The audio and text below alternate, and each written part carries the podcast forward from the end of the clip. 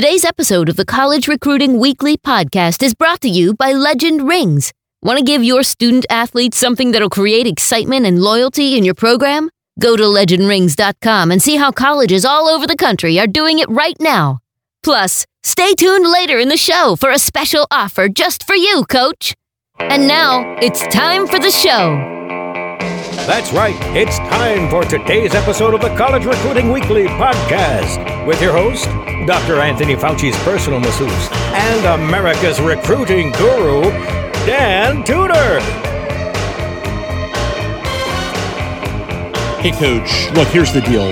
Most college leaders, most college coaches don't go through the process of determining exactly what they're all about, exactly where they want their program to go, and taking this big picture view of how they're then going to do that step by step, category by category. And today's guest, we're going to talk to a fellow coach of yours.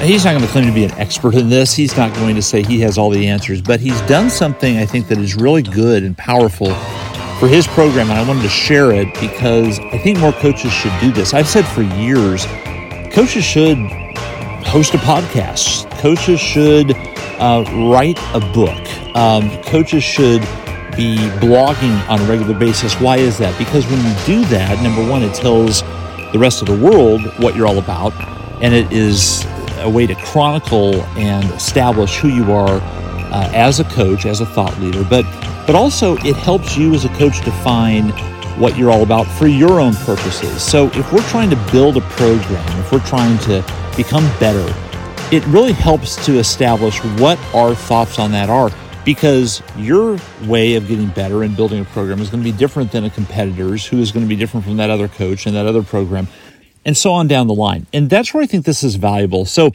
today's conversation that we're going to have is with a coach who kind of went out on a limb and did something that most coaches don't ever do. He wrote a book and in it it has helped him establish what he wants his coaching career to be all about, as well as the program he coaches in. And I think it's a good model to serve uh, to serve all of you from. So uh, today's guest is Giancarlo Lemmy. He is the associate head coach of women's tennis at Liberty University. Uh, accomplished tennis player, great coach. He's been there for a while. But in talking with him and and reading his latest work, which is called The Court of Excellence, and I'm going to link to it in the show notes. Although you could just go to uh, Amazon and uh, and order it. It's called The Court of uh, Excellence. And when in talking to him, what you're going to hear is somebody who really was trying to find uh, his own center, the the thing that was going to guide how he developed his program, how he developed himself as a coach and you're going to hear some of his philosophies because that's what I'm. Uh, it's always interesting to hear how coaches approach building a program, and I know you like that too because you tell me, and that's something that we want to do. But I think it's going to prompt some ideas on your part. What can you do to more uh, effectively establish your own thoughts, your own philosophies that you operate from, whether it's in building a program? Developing a game plan, certainly on the recruiting side, which Coach Lemmy talks a lot about in his book, which is uh, one of the other reasons I love it. And I think it's going to just help crystallize that, especially if you're a young coach or maybe you're a veteran coach, but you've just taken over a program for the first time or it's a new, trial, a new job, challenging environment. This is going to help you be better. Um, and so that's what we wanted to talk to Coach Lemmy about. His new book, The Court of Excellence, but also uh, just how he went about this thought process and why he feels it's important for other coaches to uh, to do the same. So listen and learn from this first time author, longtime head coach Giancarlo Lemmy on his new book, The Court of Excellence. We we all need a a, a true north, like a compass pointing north um, when we make decisions. And college coaching is not just about X's and O's. It's you know I tell our volunteer coach here he wanted to get involved in the college coaching because he loved tennis. And I said, 95% of our job has nothing to do with tennis. You know, if you want to go, sure. you know, be in, inside tennis, you should probably just go to a country club and teach tennis all day. Um, but I think it it makes it it makes it fun and it makes it engaging when when a coach starts developing self-awareness about what he or she stands for in every area of that job. And so it starts with recruiting and it goes to core beliefs and student athlete development and how do you deal with donors and and you know parents and support staff and you know all those aspects of your program. Um, and sitting down and, and thinking to yourself what do i believe in? You know because i think when you're starting to write down and when i starting to write the book and i'm like people are actually going to read it and they're going to be able to hold me accountable to what i'm saying.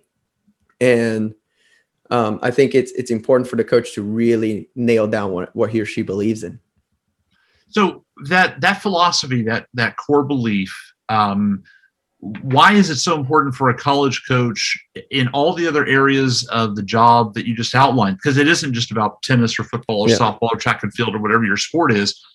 It you almost you, you step into this. And I think it's something that a lot of coaches aren't prepared for. The the CEO aspect of of the job. You mentioned fundraising, all these things that a coach steps into, and they figure out they have to learn how to do these things uh, after they get the coaching job how specifically does a philosophy help you manage through that? And the, the other question I would have is when you don't know what to expect, uh, even seasoned coaches that maybe switch from division three to division one or start in division one they get a head coaching job in division three and it's a different system how do you create a philosophy uh, for that new environment? Or does the environment dictate the philosophy that you create?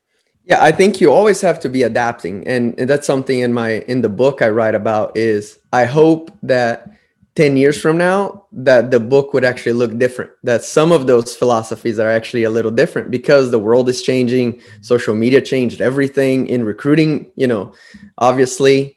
Um, but the world is changing and if your if your philosophy is not adaptable then you're gonna you're gonna die you know in, in quotation marks you're gonna die in the job because you need to be able to adapt. And I, in the book, I talk about Coach K and and and Belichick, and those coaches have had success for decades. You think their philosophy is still the same as when the year one of their their stay? It's completely different. But I think having that self awareness, maybe after every season, go go over your coaching philosophy and be like, hey, is this something that needs to be changed, or this something that maybe this this year this part of the philosophy didn't work, but that was because there was a pandemic or because there's completely different players on the team that are not bought into the to to the program. Um, and have that self-awareness um, to to be able to either change your coaching philosophy adapt it um, or maybe just just continue to stay with it so this brings up sort of an interesting topic i'm going to dig a little bit deeper on it the the idea that you a coach can and maybe even should adapt or change their philosophy. And a lot of coaches, I think, would hear that and say, "Well, hold on a second. I my core philosophy, win or lose, rain or shine, no matter where I'm at, this is the way I'm going to operate." Um, where which which approach is right, or is there a right approach? And it's just up to the individual to say, "Here, here's how I'm going to to operate." Yeah, I, I think it's it, it is up to everyone. Um, it's just been my experience that if if you don't adapt to the times that you have a much harder time, you know, uh, um, finding the right kind of recruits they want. Um, you know, leading a whole program with support staff and and parents and donors. Um, I think everyone's needs are changing. The way we communicate with parents now is different from even just 10 years ago. You know, I had players 10 years ago that I never spoke to the parent for four years and they were just fine you know mm-hmm. and the parents at the end they grad the kids graduate they send me an email thank you so much for taking care of my kid it was incredible now i have parents that i have to almost message on a you know weekly basis six to nine days the parent is emailing me you know right. and and they and i feel like i have to be able to figure that balance out and so it, it, it's obviously up to the coach but it's been my experience with a lot a lot of coaches and talking to coaches now and i have my own podcast so i speak with a lot of other coaches um, that that if you're not changing, your program is is, is dying. And um, and so I think you you got to have a certain set of beliefs that are core to you, right? And in my book, I talk about communication and resilience and um, and service and and a few others. But those things are not going to change. I want to be about resilience and service and curiosity, but the way I incorporate those those those core beliefs into my program are going to change. Right. All right. So let's let's go through some of the things that you focus on in the book, um, just as as topics. And I don't want you to repeat obviously what the book says, but I'd love to get your thoughts on why some of these things that you've incorporated and talked about and you've already mentioned here on on the uh, on the podcast in our conversation why this all kind of flows back to a core philosophy. Uh, and maybe maybe it, it, it's going to you know prompt coaches to think about that philosophy and incorporate areas that they maybe wouldn't naturally you know come up with a philosophical plan on. Um, and one thing, of course, I appreciate is that you started very early in the book with recruiting, which makes sense because it's one of the first parts of developing your team. It's the beginning point. Yeah. But philosophically, can you just walk me through number one, what some of your recruiting philosophies are, and also how you developed them? Like, what were what were the the uh, inflection points, and and where where did you have to change and adapt uh you know again since this is a recruiting focused podcast yeah. i'm gonna have you yeah. start and, and maybe dig in a little bit first on that topic yeah you're right so the the philosophy my philosophy and it's the court of excellence that's what i named it um, the recruiting part is right outside the court right because they're still mm-hmm. not a part of the program and and so that belongs on on the outside of the court but it's still a part of a big part of the program and that's why i put it in first right. um, and then on the other end of the court you see mental toughness because at least in tennis and a lot of sports you spend a lot more time just thinking and on yourself instead of actually playing the sport um, but with the recruiting it, it came down to and I, a lot of your um, your program is based on figuring out your avatar right and figuring out mm-hmm. your perfect avatar and it took a lot of thinking and talking to our staff about who do we want to recruit, right? And and at first, and it also changes. And we talked about adapting. Mm-hmm. When we first started the program, we couldn't we couldn't recruit OKGs that we call it, our our kind of girl, which you know it has to have good academics, great um, tennis, you know, great, obviously good sport, um, good tennis skills, um, but a champion mindset and good energy we had to sacrifice a little bit of that for just pure talent because we were not very good. And we needed to build the program up. And so for those first few years we focused a lot more on talent to build up the program to a level where we could keep our jobs right? Uh, without obviously sacrificing the values of the university. But now we've gotten to a level where we we can look past talent. Now we've gotten to a level where everyone we talk to has the the minimum amount of talent necessary to win at the division one. And now we can really look at their character and their their energy that they have with the players on the team with the coaches. How do they react in between matches at tournaments with their you know friends and and and those things? Those things are the things we're paying a lot more attention to nowadays.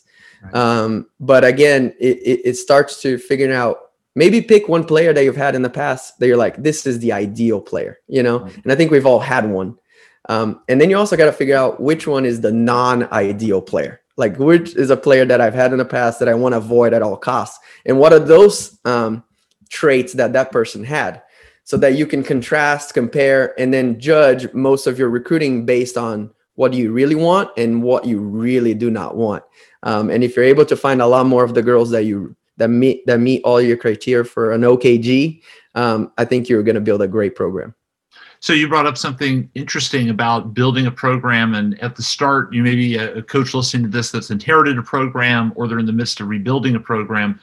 And what you just touched on, coach, is something that I hear a lot of coaches struggling with. Is I have my ideal player, I have my, you know, I know what this place is all about, whatever that means yeah. at that particular school, and yet do I do I sacrifice the, you know, you know, do I take on the the the high maintenance parent and the kid with talent, but you know, a little bit of an attitude problem, but they're going to be so good that they're going to build the program faster, um, or do I stick with whatever my philosophy is and just you know not take those? Because i would say out in the the marketplace i hear more about look don't sacrifice what you want your culture to be what you want your um, uh, you know your philosophy to be.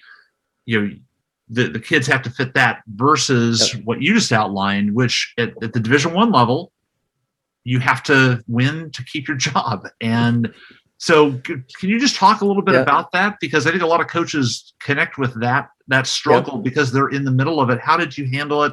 And what were some yep. of the choices you had to make? Just maybe dig a little bit deeper into that whole process as you were building the program. I think you first have to figure out from your um, SWA or your athletic director what their expectations are, right? And figure out why the previous guy got fired. That's mm-hmm. one thing that coaches don't don't don't pay attention to. Right. Is and we see that a lot in professional sports. A coach replaces another coach and makes the same exact mistakes the previous guy were making. And so we that was one thing that that Coach Marin and I really um, really focused on was talking to the current players when we got the job. What went wrong, right? Mm-hmm. And then try to completely shift shift the the focus to what things were were going right already and the things that we need to be much better at.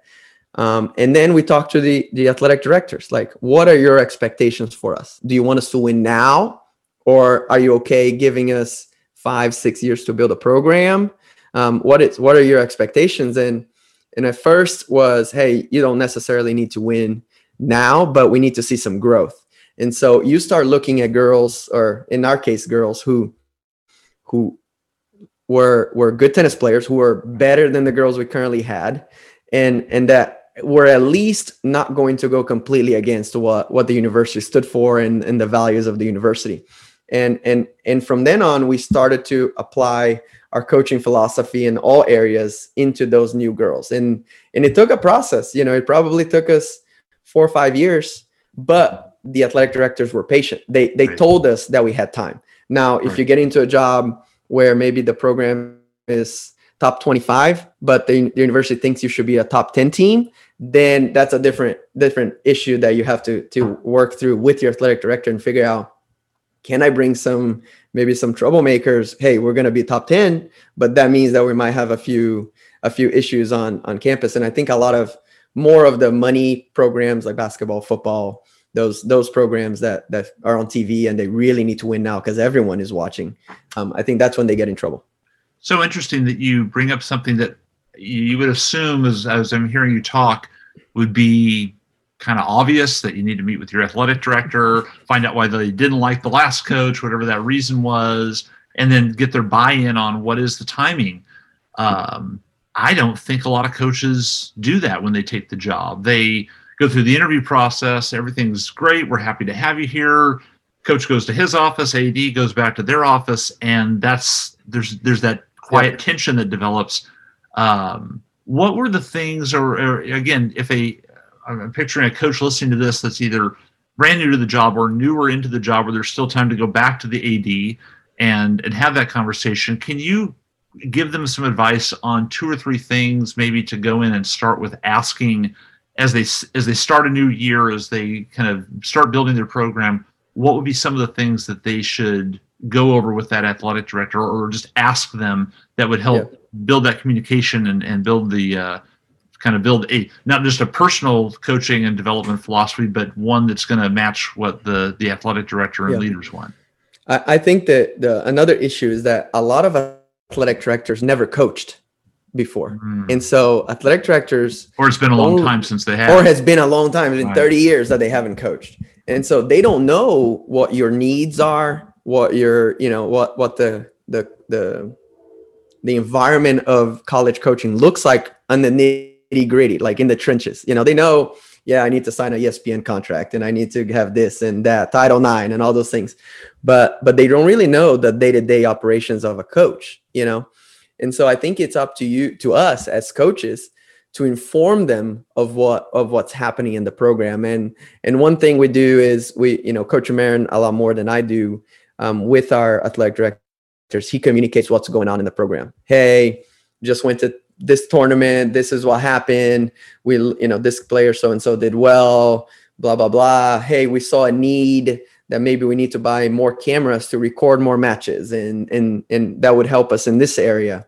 But being very blunt in your communication not blunt in I mean rude Just but direct and, and being and very direct. conversation yeah. Yes um and being very um intentional in in just communicating what's happening in your program a, on a day-to-day basis not you don't have to email your ad every day but get that constant communication initiated by you because the ad is thinking about another 27 different things that she he or she needs to get done um, it's up to you to continue that conversation and here at liberty um, the our, our SWA does a great job of reaching out to the coaches and and initiate that conversation. But I think we we go a little bit more above and beyond to start the com- you know communication. Liking what you hear on the College Recruiting Weekly podcast? Then you're going to love our special training and information site, Honey Badger Recruiting. It's where Dan Tudor and his team of experts answer recruiting questions, publish the latest trends and research, and give college coaches the next level training they need to connect with their prospects. Visit dantudor.com and click on the Honey Badger link to become a subscriber. And if you're already signed up, make sure you're up to date with all the latest information the Tudor Collegiate Strategies team has for you today. Again, just go to dantudor.com and click the Honey Badger link. It's your secret weapon in the nonstop battle to win the best recruits. Hey, coach, it's Dan, and it's a fact. A lot of college athletic departments are trying to figure out how do we regain our momentum? How do we build the culture we want? And most of all, how do we create dedicated alumni when they leave the program? They stay involved, they stay dedicated, they say good things about us. Well, I have an answer legendrings.com. You heard about it maybe on the podcast last year. So many coaches and athletic directors went over to legendrings.com and were blown away by what they could create and design on their own through the website to give their student athletes. This is something that they remember. This is something that every athlete in the country wants to have, which is a memento of all the hard work they put in. Now, maybe that's for a championship season, an MVP award, or just because you want to give your team something to remember the year by. This is the answer that a lot of coaches are turning to, and and it is so incredibly budget friendly. It's going to amaze you. So go to legendrings.com, and if you do, mention that you heard it from Dan Tudor and the College Recruiting Weekly podcast. They are going to give you a special gift as a coach. You're going to love it. That's legendrings.com. Go take a look, coach. Heading into the most challenging recruiting year of their careers, what are more and more college coaches and athletic directors using to give them an edge? ARI Recruiting. It does more than all the other recruiting contact management apps and websites do. With no lag time, no lost information, and plenty of next generation features that has it beating the competition day in and day out. Oh, and did I mention it's probably a lot less than what you're using now? Go to ARIRecruiting.com now, get a demo, and find out why this is the recruiting tool you've been waiting for. And another thing is just go and say hi. Like literally stop by their offices once every so often and just ask, "Hey, how's it going? Is there anything you can do? I can do to help you?" Um, just just that little touch will will go a long way in developing good rapport with the athletic director, and he'll be more he or she will be much more prone to listening to what you have to say um, in the end. Right. Um, so my fault. I diverted a little bit from recruiting into you know the relationship with the athletic director. But just to, to wrap up the recruiting part, yeah, um, the two or three things that philosophically you have sort of built recruiting or your recruiting philosophy on. Um, what what are those things? Not that they're right Yeah. for everybody, but just Correct. You know, since you you've Yeah. written a book sort of centered around developing a philosophy. Yeah. What are they, and how did you come about those those philosophies?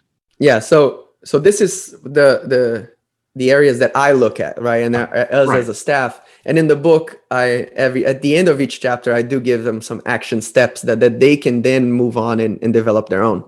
Um, but ours is the acronym of ace. Um, since we're a tennis school it's a c and e. So academics um, liberty or liberty is a public or private school so academics is very important here.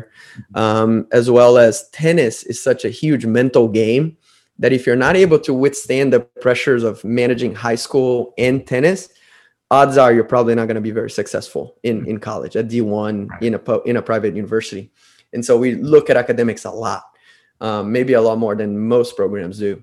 Um, the C is for champion mindset, and obviously that that has to do with winning tournaments and being a good tennis player, but a lot more to do with um, are you curious? Do you really want to learn? Do you have the hunger you know to to continue to get better? Because at, at the d1 level every every girl that is on our team was the mvp of her team back then you know? And so sometimes when they come in as a freshman and we have a senior who's been here for four years and she's 23 years old she she you know she might get you know she might get a little fearful a little scared and be like oh i'm not as good as i thought i was. But the ones who really want to learn who have you know who have that mentality of continuing to grow um, those are the ones who who really stand out in the recruiting process for us. Um, and then the last one is energy. Um, official visits is key and and your staff has come over on campus and helped us develop a, a great official visit. Um, and and i think allowing the player to spend time with your current players allow the recruit to spend as much time with our players because now our team is full of girls we want really want mm. here mm-hmm. and so they know exactly who we're looking for too and they will be completely honest with you you know they have no bias and they'll tell you exactly um, the the you know what the down low is on this recruit.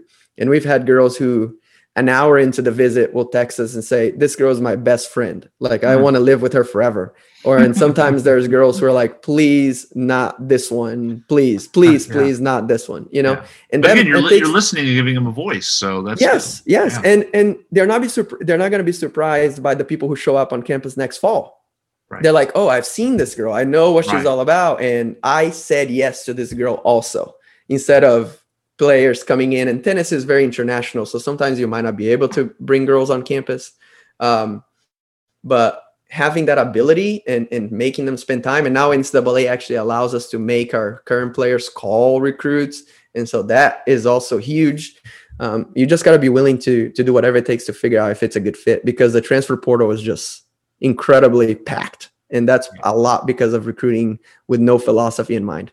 Yeah. So let me one quick follow up, and then I'm going to move yep. on to a different topic aside from recruiting. But um, you brought up something that again I hear a lot of coaches struggle with, especially if they're taking over or building a program and it's not quite where they want it. They don't have the kids on the team that uh, that are there yet. And you sort of went through that experience a little yep. bit too when you guys were were building uh, your program. But to the coach who would say, "Look, I don't know if I want the recruit hanging out with this with these girls because I didn't recruit them, or they're not the level I want, or yep. personalities, and yet it's such a crucial part of that connection for the prospect." Yep.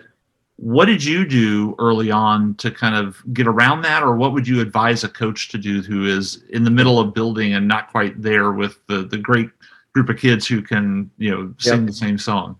Yeah, there was um, those first few years we had a lot of heartbreak in recruiting because we as coaches developed that relationship really well with the recruit, and then we brought them on campus, and they just didn't mesh well with the current team, and so we we decided that we were going to sell the coaching staff and the program more than than the girls at that time, and it didn't take very long. We started um, getting enough girls that then we could just make them the host and, and, and that helped the process, right?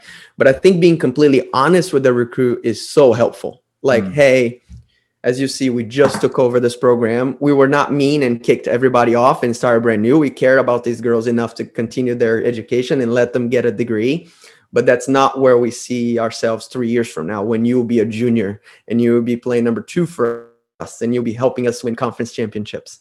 Um, and the girls who said yes and they, they they understood, those were the girls that we built our, our our program on. You know, and so four years into the program, we cycled everybody that was on the program before we got here, and we had already enough OKGs to to just skyrocket in the rankings and and getting great results and again you as you're describing that and the transition that you made there's that adaptability that even though the philosophical approach is different now and maybe where you want it it wasn't that way at the beginning but you had to build the team. And so there there was that adaptability which yeah. uh, again just underscores what you said earlier. Okay so let's move on to some other areas in in you know that that it would encompass an overall philosophy of how you run a program.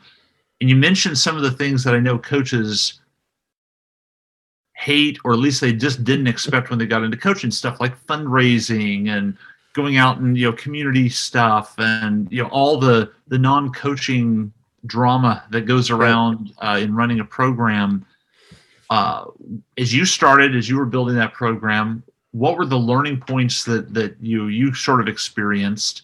Um, let's start there. Maybe what what surprised you or, or what what were you not expecting or didn't realize there was you know it was going to take up this much of a percentage of your day doing x whatever that was yeah, I think first to to preface the, the answer is we get promoted and that happens in coaching but as well as in the business world we get promoted to managers or coaches because we were great individual contributors like we had mm-hmm. great sales numbers and we we were great tennis players or whatever and we get promoted to a position where none of those skills are helpful whatsoever. Right. Like nobody cares about my serve when I'm the coach. Like they they don't care about that anymore. That that has no value whatsoever. But nobody also prepares us for those things. So you get hired as a as a first time coach because you're a great player. You have no idea what what went into coaching, um, and that was a shock to me. At first, I didn't know that it was going to take that long to recruit somebody. I thought it was going to be a few phone calls and and you're like, oh, I love this place, and boom, that's it. You know, um, my experience recruiting, I'm, i was from Brazil back before social media, back before YouTube. I had to mail DVDs to coaches from Brazil to America. Like that's crazy. I spent a lot of money just doing Yeah. that. Um, and then you know the the there was not much relationship building because I was in Brazil. There's no WhatsApp. There was no there was Skype. Skype was starting up, and so we could have some conversations. But then you had to pay to call, and that was absurd. Um, and so I think I I talked to my head coach about three times before I committed, and that's it. And and and now you gotta you gotta be able to reach out a lot more often and develop the relationship because you have accessibility. Um, the other thing was fundraising and parents. I had no idea as a college player how much went into that, right? And I just knew when to show up to the van, when to show up to the plane, and we were going. We would play tennis and come back. Had nothing to do with budget, nothing to do with nothing. You know, I did complain about going to Subway too many times, but now I understand why. Um, and now that you're paying for it, you understand yes, now that I'm paying for it, it's like, well, yeah, Subway sounded pretty good. Um, and and and I think it it as coaches we have to be open minded and we can't just think I'm all about X's and O's because you only get 20 hours a week. What are you going to do with the rest of those time? You know that time. Um, and so Coach Marin had done a great job of putting a staff together that is complementary, right? So Coach Marin loves the X's and O's, like he loves it, and he could be on the court all day. Um, I am more of the the behind the scenes guy who does all the paperwork. I love paperwork. Give me paperwork, I'll get it done, you know. And so we've meshed in a way that when it's practice time, it's Coach Marin's time to shine. But when it's budget and recruiting and you know talking to parents and and donors and figuring out different strategies, then then that's me. And um and I think a lot of the coaches maybe just hire someone who's just like them, and then they struggle to figure out why nothing gets done. You know. So the, the whole again approaching a philosophy that extends out to how you build your staff.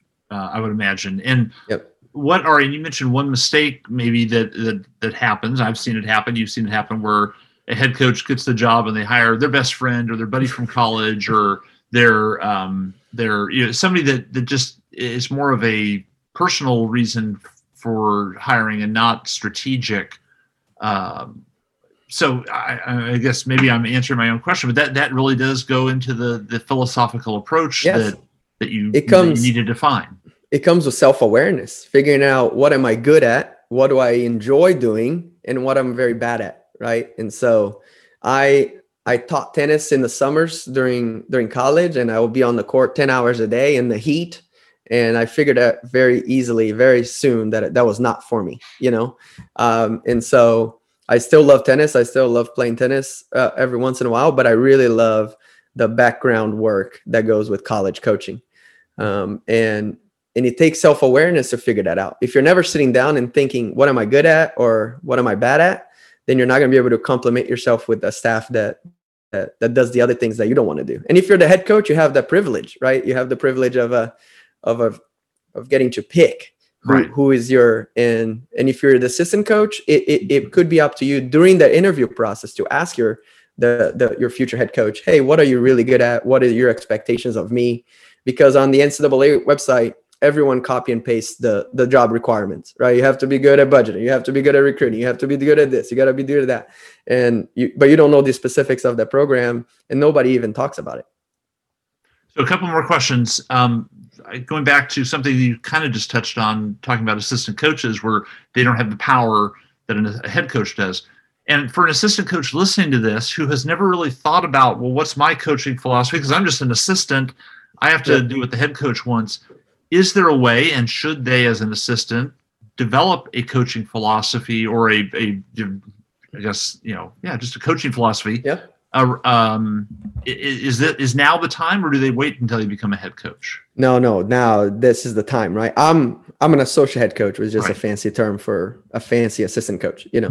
um, and but but uh, you have to start right when you first get the job, right? If I can if I can get my book into the hands of first time assistant coaches, then they can start thinking about their coaching philosophy, fully knowing that they might not be able to um, implement those things into their program, right? Coach Marin has been great in allowing me to have the freedom of trying new things and testing out some of the things that I believed in that maybe necessarily he didn't believe in. Um, and I talk about in the book as a lot of this is my philosophy, you know, um, that whenever, if I ever become a head coach, this is what I would do, and that we're currently not doing at Liberty but a lot of the book is things that that I've we've tested it out over the last decade that we've been together, and that really works. Um, because we were not we we were a good program, we were not great, and now we've become a, a, a elite program in in college tennis, and so those things definitely work for us. That's why at the end of the, the chapters I have a action steps where you can then develop your own self awareness and what you believe in, and then put it into practice. Right. And as a reminder, too, in the show notes of the podcast, we'll put a link to, to where to get the oh. book uh, for coaches listening. Yeah. But again, on the assistant coach side, okay, I, that, I buy into that. I'm a second year assistant coach. I'm young, never thought about my philosophy. What are the first three or four things, coach, that they should be doing right now to develop that? What, what, how do they start? Because that's like a little yep. bit, you know, which bite of the elephant do I do I take first? Yes. So, yeah. wh- what is the starting point for them? Yeah, you bite the one that is on your fork already. That's the first one, you know. So, um, it, it's figuring out what you as a person believe in, right? What are some three to five core beliefs that you want to be as a human being known for, right? And that's what it started with me and my wife figuring it out what our family wanted to be about um, and I talk about uh, at length there in the book as well. But once you figure that out, then you use that as the glasses, as the the the the worldview that you you know you sifter everything through, right? So coaching, what how can I get curiosity into into my my coaching philosophy or the recruiting? How do I get communication into the recruiting? How do I get resilience into recruiting? And then staff and donors and those things. And then you know you use your personal core beliefs to to to from there branch out into every area of your coaching philosophy. And there's programs that maybe don't need to do fundraising right? And that you're well funded and the program doesn't want you to fundraise. Or there's another program where you are your support staff you have no academic coordinator. You don't have a trainer. You are all of those things. So um, that that might change your coaching philosophy a little bit from mine. But i think sitting down and, and, and figured out what are all my daily tasks that I do on a regular basis or weekly tasks, and then start putting them into pods. And then you figure out, okay, this is a recruiting pod, this is a parent pod, this is team building pod, um, and and and going from there. But self awareness is the first step into finding your a, a coaching philosophy that works for you. So two more questions. Uh, the first would be you hear a lot in college coaching circles right now about culture. Uh, books on culture, workshops on culture, speakers come in talk about culture. Culture is like the that that is the thing right now. Yeah. Is your coaching philosophy what you're talking about different than building a team culture or is one sort of under the other? Yeah. So I think it's I think culture comes as the result of your coaching philosophy, right? And you can find out really good really well if your coaching philosophy is working is if at the end of a season you're like, oh, this season was really good. We were one in 19, but I had a great time and there was no drama. I didn't get called into the AD's office. We were just bad tennis wise, you know, but I had a great time, you know. And or it could be you won a national championship, but you hated every single second of it, you know.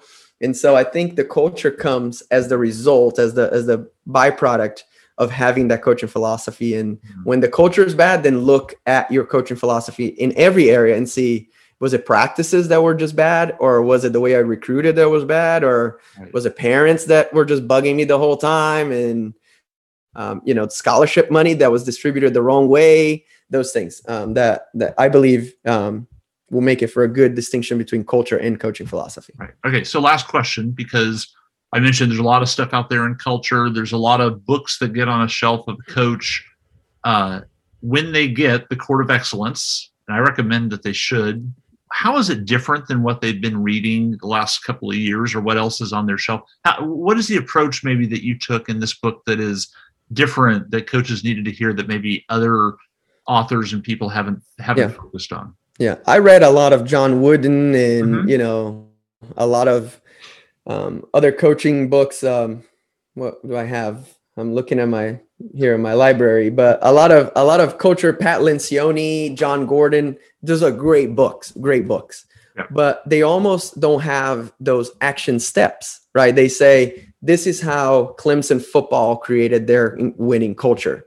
I'm like, well, phenomenal. But I, I didn't live in the same hometown as, uh, you know, the Clemson head coach. Like I didn't, I don't know what it is to be like Nick Saban. I have no clue. Like I don't, I don't know what John Wooden was like in the '60s. Like this is a new world. But those books gave me ideas, right? And they gave me, um, like, oh, maybe I'll implement this. Maybe I'll teach my kids how to put a sock on their shoe, like John Wooden used to do, so they don't get blisters in practice. You know, um, and but I've all those books gave me ideas, but they never really pushed me to say, oh, what do I really believe about this? You know, what how do I how can I be more positive? It's incredible to be in the energy bus and riding everybody on the same bus together. It's great. But how do we get those the right people in the bus? Like how give me some questions that I can just ask myself where then I'm like, okay, I want these people in my bus.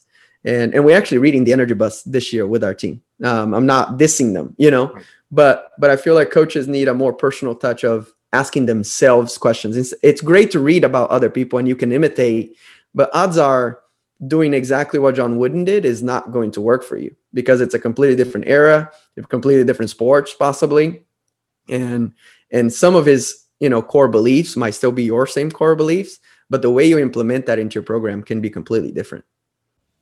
And that is how we wrapped up the conversation with Giancarlo Lemmy, the author of the new book, The Court of Excellence. Coaches have read it, they like it, and you'll like it too. And I'm going to link to it, like I mentioned in the intro, uh, in the show notes. So if you want to order it, you can do that, or you can just go to the uh, you know your favorite bookseller, Amazon, uh, Barnes and Noble, whatever it is, and and order it there. I should also mention that Coach Lemmy has a podcast. I mentioned that you know, every coach should should blog and have a podcast and uh, and put himself or herself out there. He's written a book uh, that we just talked about, but his podcast is the Christian Coach Podcast. Uh, I was lucky enough to be asked to be a guest on it. Had a great conversation, and uh, I'll link to that as well if you want to hear that episode. But another good one to follow, just from a standpoint of how coaches are developing themselves and their programs uh, and uh, anyway, if you have interest in that, then that's another one that I could recommend you following. Uh, and the book is great too. And like I said, a lot of coaches are mentioning that it's helping them sort of find what he what, what he talked about. What is true north? What is that thing I should be pointed at that I never uh, go away from in terms of developing my program around my philosophies, the things that work for me as a coach. So we hope you like it. We hope you like the conversation. And we, of course, are thrilled that you're following the College Recruiting Weekly podcast. We want you to subscribe. We want you to like it. We want you to leave a comment. That really means a lot. And we track those. Uh, and of course, it's the ultimate compliment when you recommend it to the rest of your staff and the people in your athletic department. So please do that because we got a lot of good stuff coming up in the shows ahead. And we have a library of 100 plus episodes that you can look back on and listen to uh, so we love it when it's a resource for you. That's why we do this, Coach. It's it's for you. It is free, and we want to make sure we're putting together the best stuff with the best guests. Uh, so let us know what you want us to talk about, and we will continue to talk about it. Uh, any more information you need about us, go to dantudor.com, or you can email me, dan at dantudor.com. Love the emails, and I'd love to interact with you uh, get to campus to do a workshop, maybe even have you become a client of what we do at Tudor Collegiate Strategies. We have 500 plus coaching programs around the country that uh, are letting us help them, and we would love to help you too. So, lots of good stuff at the website.